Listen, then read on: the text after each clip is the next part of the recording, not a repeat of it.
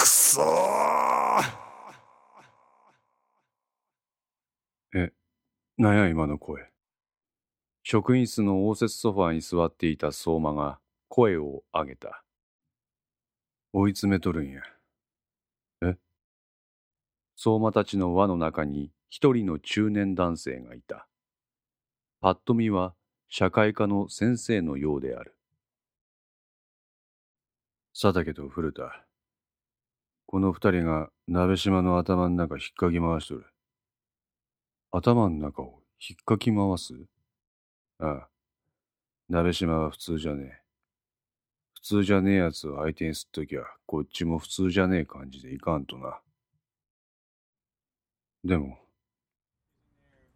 相馬は辺りを見回した。物々しい無線機材が並び、スタッフが何かの指示を出している。えこれが？え、ええ。これだけ警察の人らがおれば、どんな人間でも手も足も出んでしょ。まあな。でも、なんで刑事さんらがここで待機しとるんですか？ねえ、さっさと鍋島確保しろってか？え、あの、そりゃあ、その気になりゃいつでもできる。けど、佐竹も古田も落とし前つけんといかんって言っとるんや。ここまで来るにはあいつらの力もでかかったからな。それぐらいはあいつらの好きなようにさせんと。その落とし前って何なんですか？知らん。お前さんこそ知らんがかいや。お、ええ。まあ、話があるんやろ？話してどうこうなるもんじゃねえけど、なんちゅうか話して、自分の気持ちを本人にぶつけんことにはどうにも収まらん。そんなところやろ。そう言うとこの捜査員は装着しているイヤホンに指を当て、眉間にシワを寄せた。すっくと立ち上がった彼はそのまま窓の方に向かった。背伸びをして首を回しながら外の様子をうかがう。あくびをして鼻の付け根を指で押さえながらきびすを返した彼は、無線機が並ぶ方に向かって、三つ揃えのスーツを着た男に耳打ちした。関班長、こっから400メートル先に6階建てのマンションがあります。あそこは大丈夫ですか？どこです？ここです。机に広げられた地図のある箇所を指さすと、関は腕を組んで考えた。指揮官、はい。席の隣に座る男が答えた。狙撃支援班から周囲には気になる箇所はないとの報告だったが。はい。人通り暗視スコープで周囲を監視。不審な動きは確認できていません。ここはどうだ？関はマンションを指さした。確認します。指揮班の男は無線で狙撃支援班に連絡を取る。そこから2時の方向にある6階建てのマンションが見えるかあ、はい。人影らしきものはちょっと待ってください。いえ、何も見えません。班長、何も確認できないようです。指揮班の報告に関はまたも腕を組んだ。うん。班長、自分確認に行きます。気になりますか？はい、勘ですが。人員の関係上応援はつけられませんよ。承知の上、県警本部の課長さんに何かがあったらどうするんですか？班長の調整力で何とかしてください。関は呆れた。いいでしょう。あなたは帰宅する職員になりすまして校舎から出てください。それでは、課長と呼ばれる捜査員は職員室を後にした。関と捜査員のやりとりを見ていた相馬は、思わず彼に声をかけた。あの、自分で考えて自分ができることをすべてやりきる。そういうことだよ。え、どういうことですか？君らは君らなりのできることをやり遂げた。僕らは僕らのできることをやりきる。佐竹も古田もそうだ。そして、ついさっきまで君らの話し相手になっていたあの男もね。今君らが見ているこの光景はきっとその後の人生にプラスになるものだと思うよ。気のせいか関の口元が緩んだ。僕も初めてだよ。こんなに気持ちが高ぶるのは。くそなんだ？今の声は。かすかに聞こえた声に反応したユーリは暗視スコープを覗き込んだ。くそ。鍋島なず、どこに行った？ユーリは鍋島を見失っていた。あ、グラウンドの中央に男が立っている。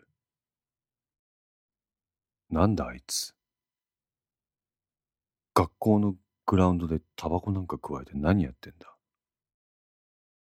ユーリはしばらくその男の姿を観察した。何？サングラスをかけているのか、あいつ。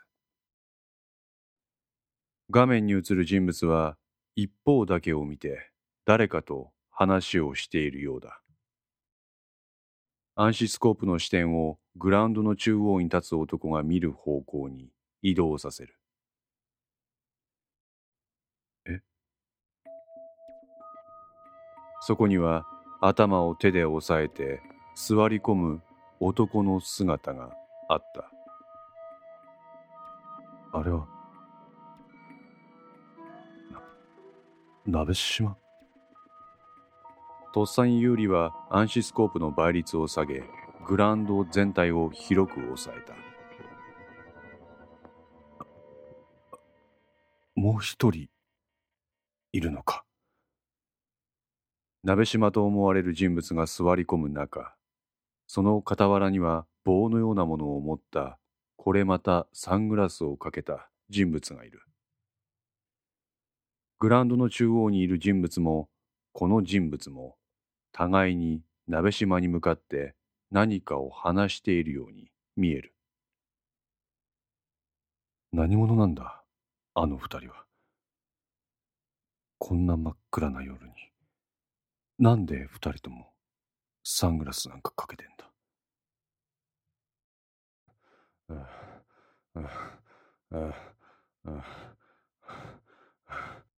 鍋島はニットキャップを脱ぎ捨てた。そして滝のように流れる汗を服の袖で脱ぐ。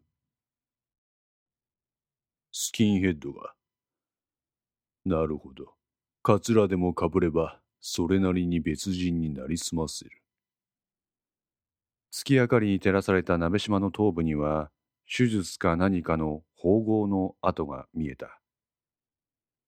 暗闇の中で目を凝らしてみると、その縫合の跡のようなものが彼の耳の下あたりから顎にかけても見える。継ぎはぎだらけじゃないか、鍋島。うるせえ。首から上をそんだけいじってたら、そりゃ昔の面影なんかなくなるだろうよ。なんでそこまでして俺らを破滅に追い込みたいんだ。ムカつくんだよ。俺の身近には年老いたじじいとババアしかいなかった。このじじいとババアはろくに日本語も喋れない。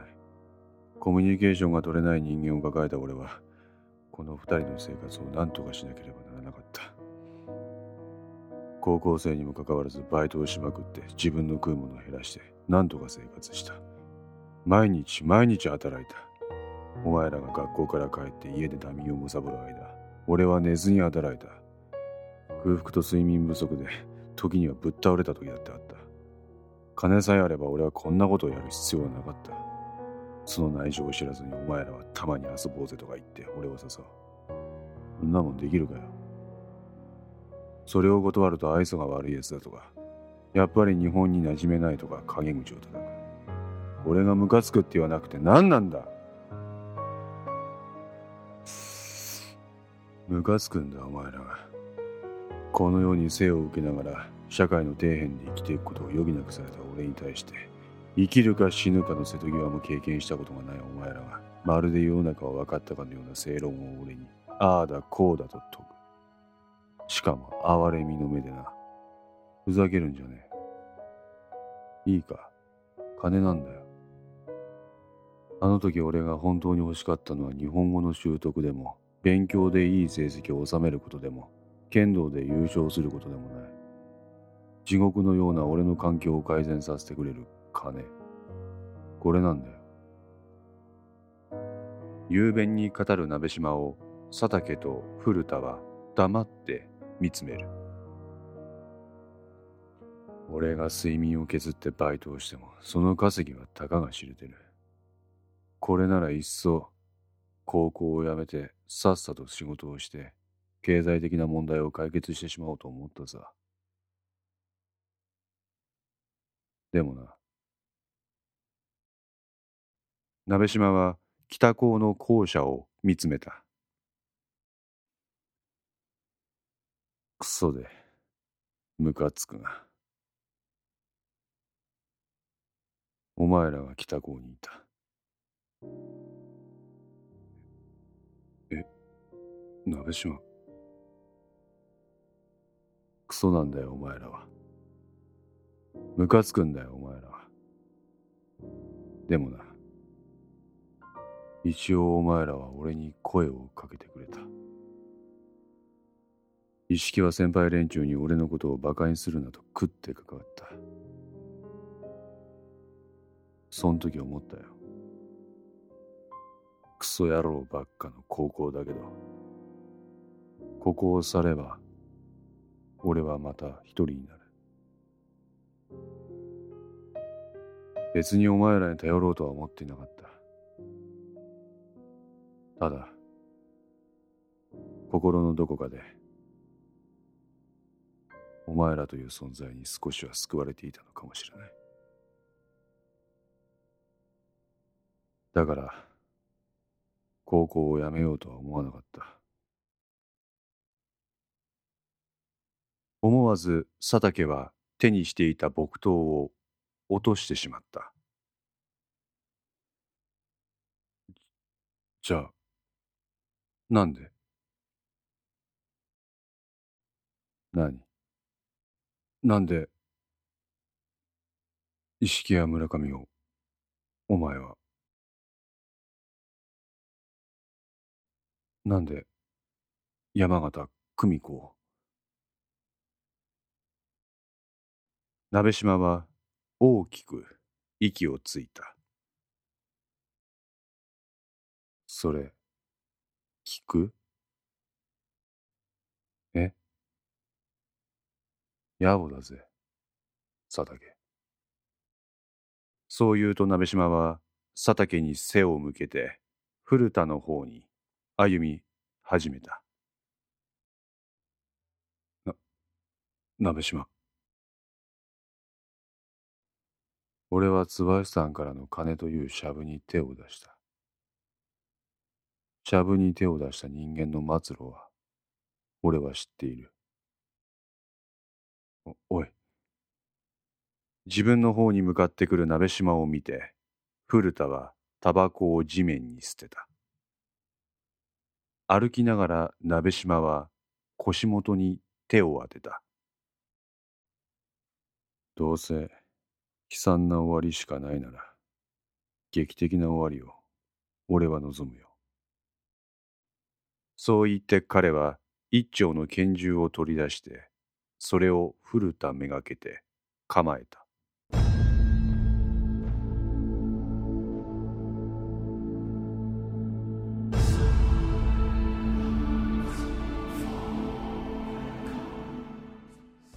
こいつとお前を殺す。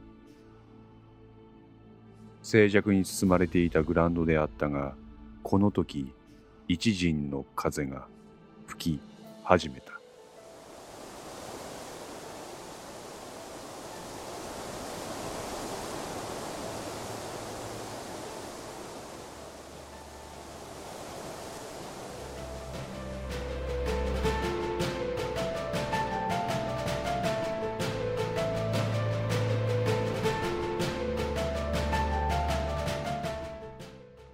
この戦通いかがでしたでしょうか？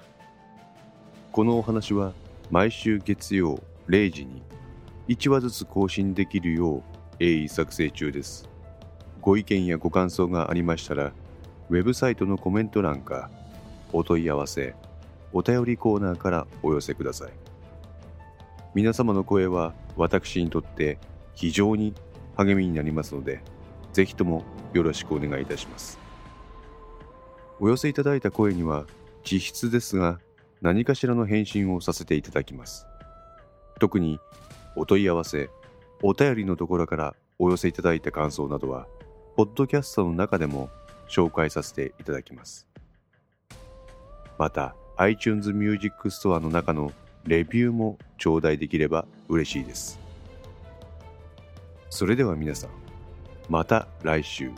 ごきげんよう。